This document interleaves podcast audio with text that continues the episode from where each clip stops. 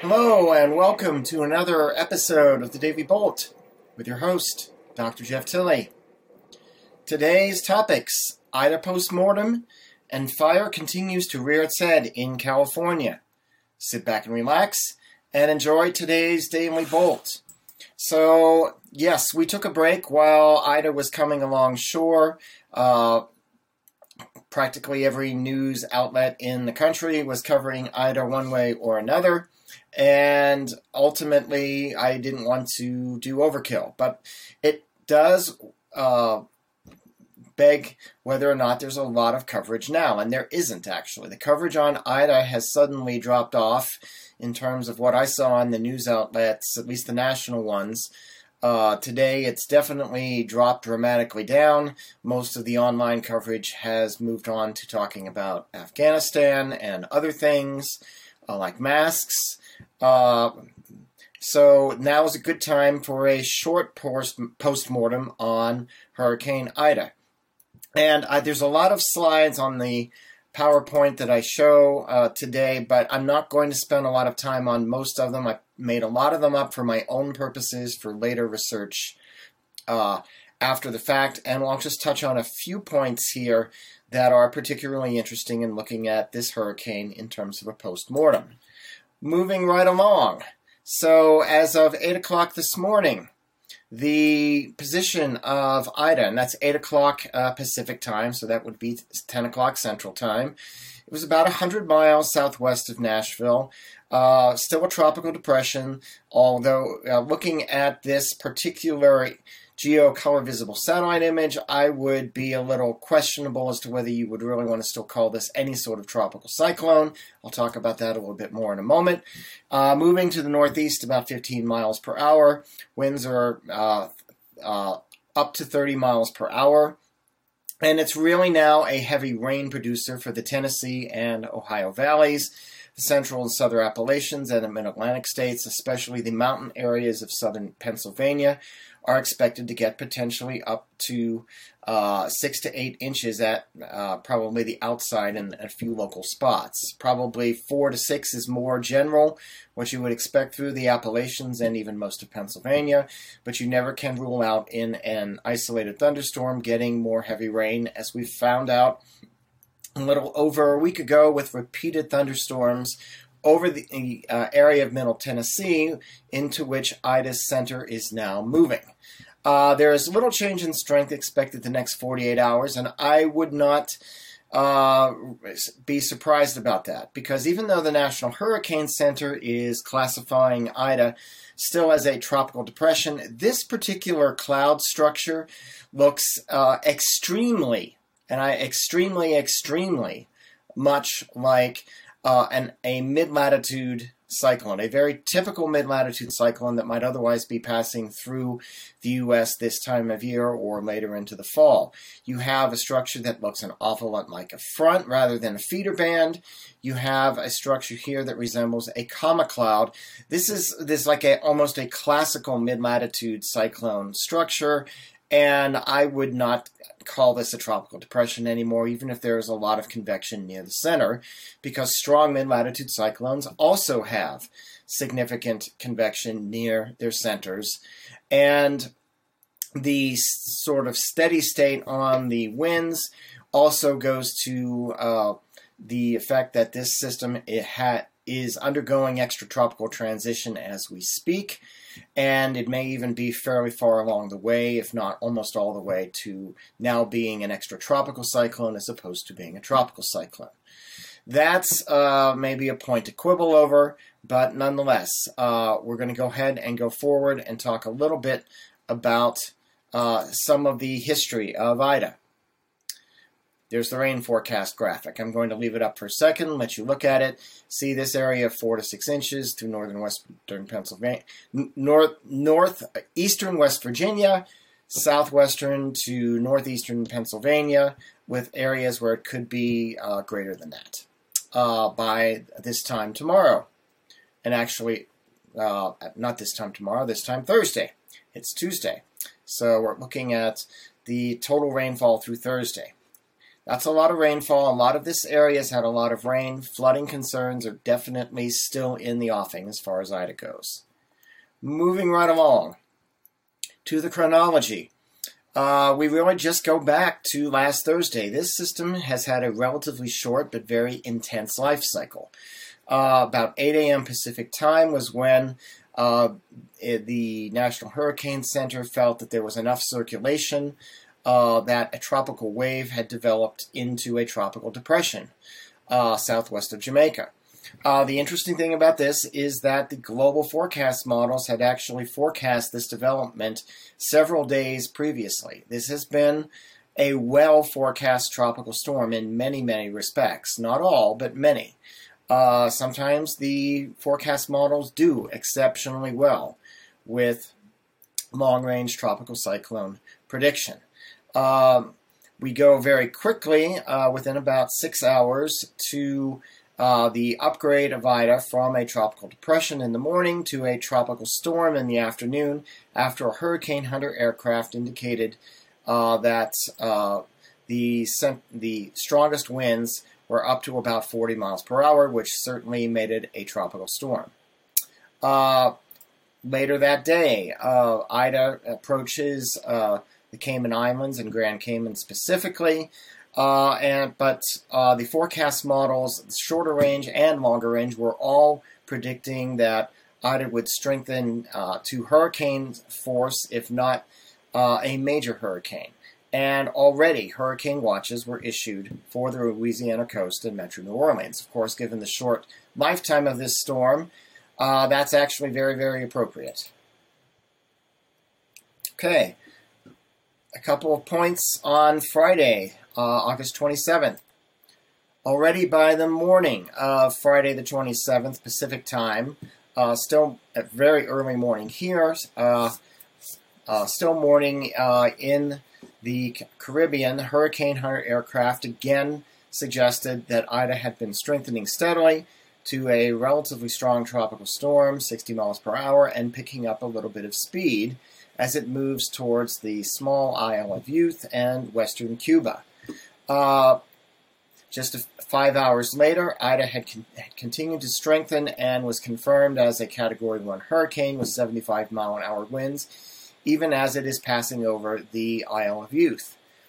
Uh, another six hours. Uh, there is another landfall in southwest Cuba as an 80 mile per hour Category 1 hurricane.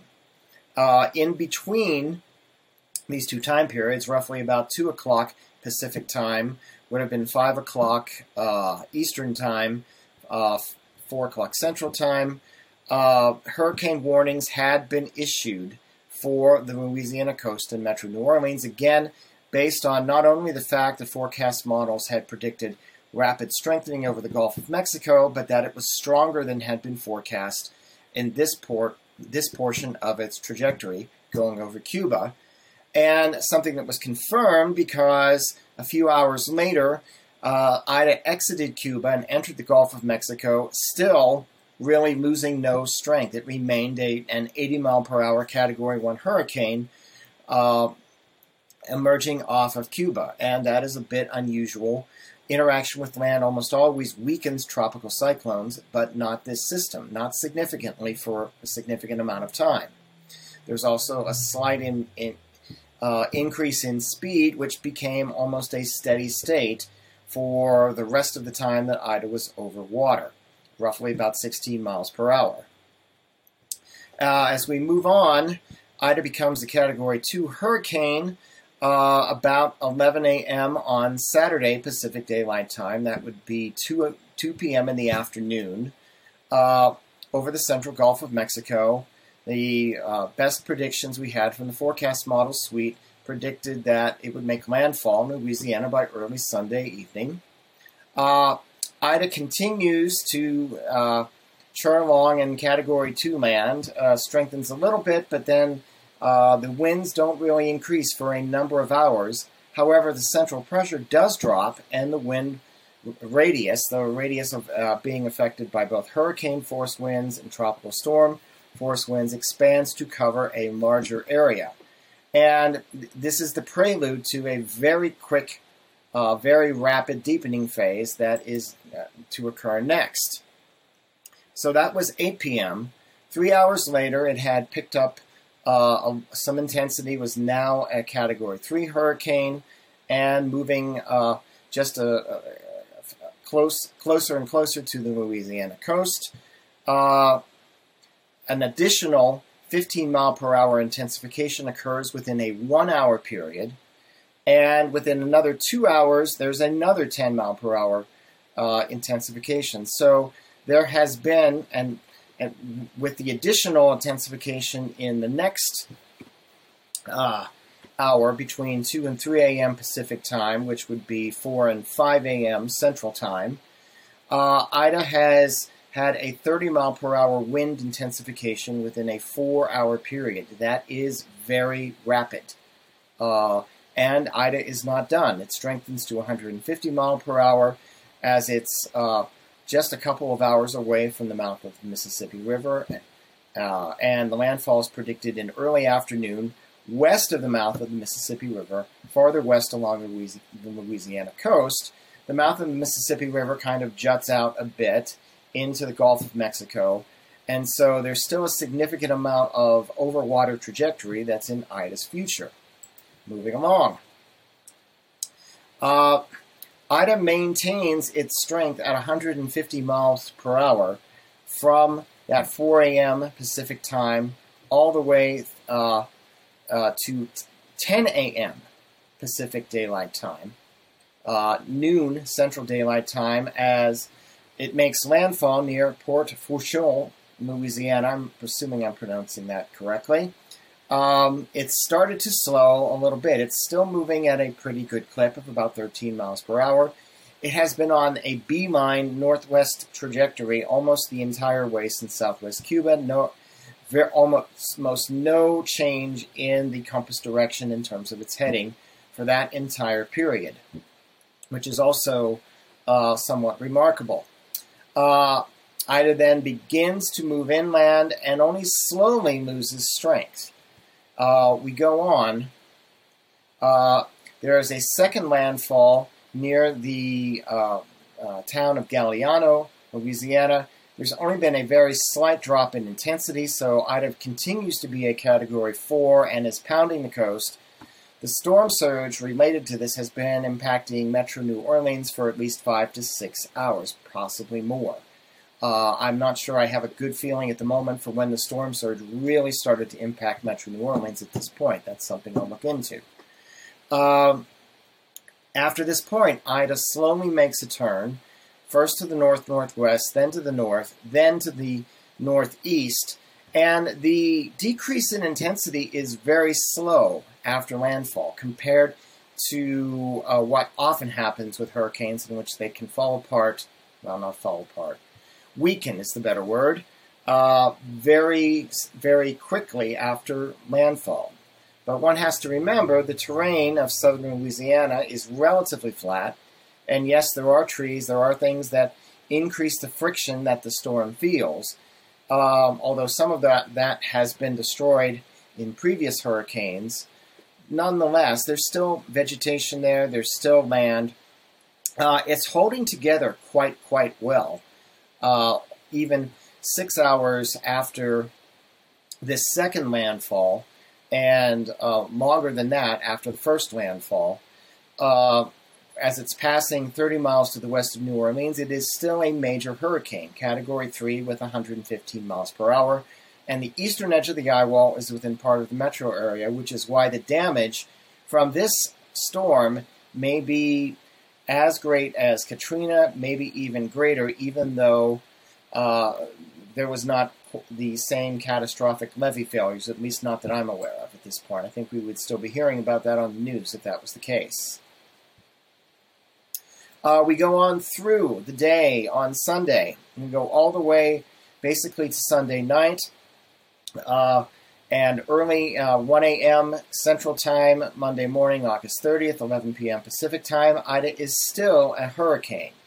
And it is well inland. Uh, it is northeast of Baton Rouge, uh, moving more slowly now, about 9 miles per hour. Finally, yesterday morning, Ida starts to weaken significantly and much more rapidly to a tropical storm in the morning as it's entering southern Mississippi. Uh, the hurricane warnings uh, for New Orleans are finally dropped. They've been up for several days uh, and replaced with a tropical storm warning, which is not going to hold for very long. Uh, all tropical storm warnings are ended uh, roughly about six hours later. Uh, Ida has weakened again rapidly now to a 40 mile per hour tropical storm. All virtually all the circulation is over land, and now we're seeing the real strong weakening, making a slow turn to the northeast, and continues through the day yesterday, uh, weakening to tropical depression strength in the afternoon, and holding at, to a tropical depression even officially until a few hours ago at least. Though, as I said, I would go back to that figure. I look at that structure. I don't see a tropical cyclone. I see a strong extratropical cyclone that has just made a transition. But that's my opinion, and you can decide to agree or disagree with it. In this case, I disagree with the National Hurricane Center. Now, I'm going to switch gears completely altogether. This is still a pretty long podcast. There are, have been all summer many, many fires in the West. Uh, this is the second fire that is pretty much close to my backyard for where I'm living here in Carson City, Nevada, which is just off the uh, view of uh, this particular image here. Uh, where we are looking at is the California Nevada border area. The state line uh, for Nevada is right here. This is Lake Tahoe, the southern portion of Lake Tahoe. This is the uh, eastern part of the Sierra Nevada. And we're looking here at the Caldor Fire, which has been going on now for uh, a little over two weeks, just over two weeks, and uh, started way out here, much farther to the west. Uh, as you're going down, this is US 50 that I'm tracing out with my cursor. And uh, the, the California state capital of Sacramento is about another 30 miles or so, uh, 35 miles perhaps to the west of where this figure ends up.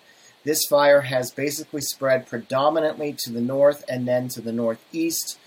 Uh, throughout its lifetime, there was a substantial uh, increase in its southeast spread uh, within the past uh, four to five days, and it's continuing to spread to the southeast. But this is the portion of the fire that has uh, uh, been of greatest concern because the resort city of South Lake Tahoe, California, sits right here. The fire is on its doorstep.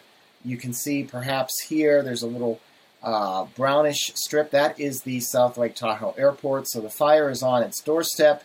There are houses and other dwellings that, that this fire has roared through. In fact, this uh, fire has already believed to have destroyed at least 475 homes, uh, another 120 or so structures of various types, whether they be schools, stores, cabins, etc.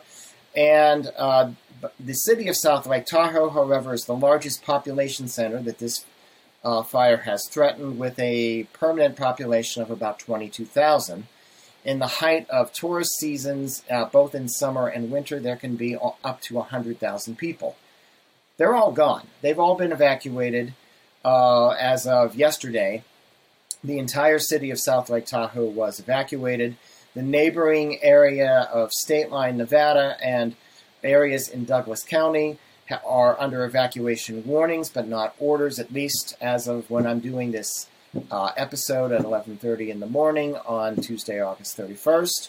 Uh, it's possible while I've been talking, evacuation orders have been issued. What you are looking at here are what are called thermal anomalies. This is what the red squares are all about. They show basically hotspots, areas that are substantially warmer than the surroundings, even if there's a lot of relatively warm smoke.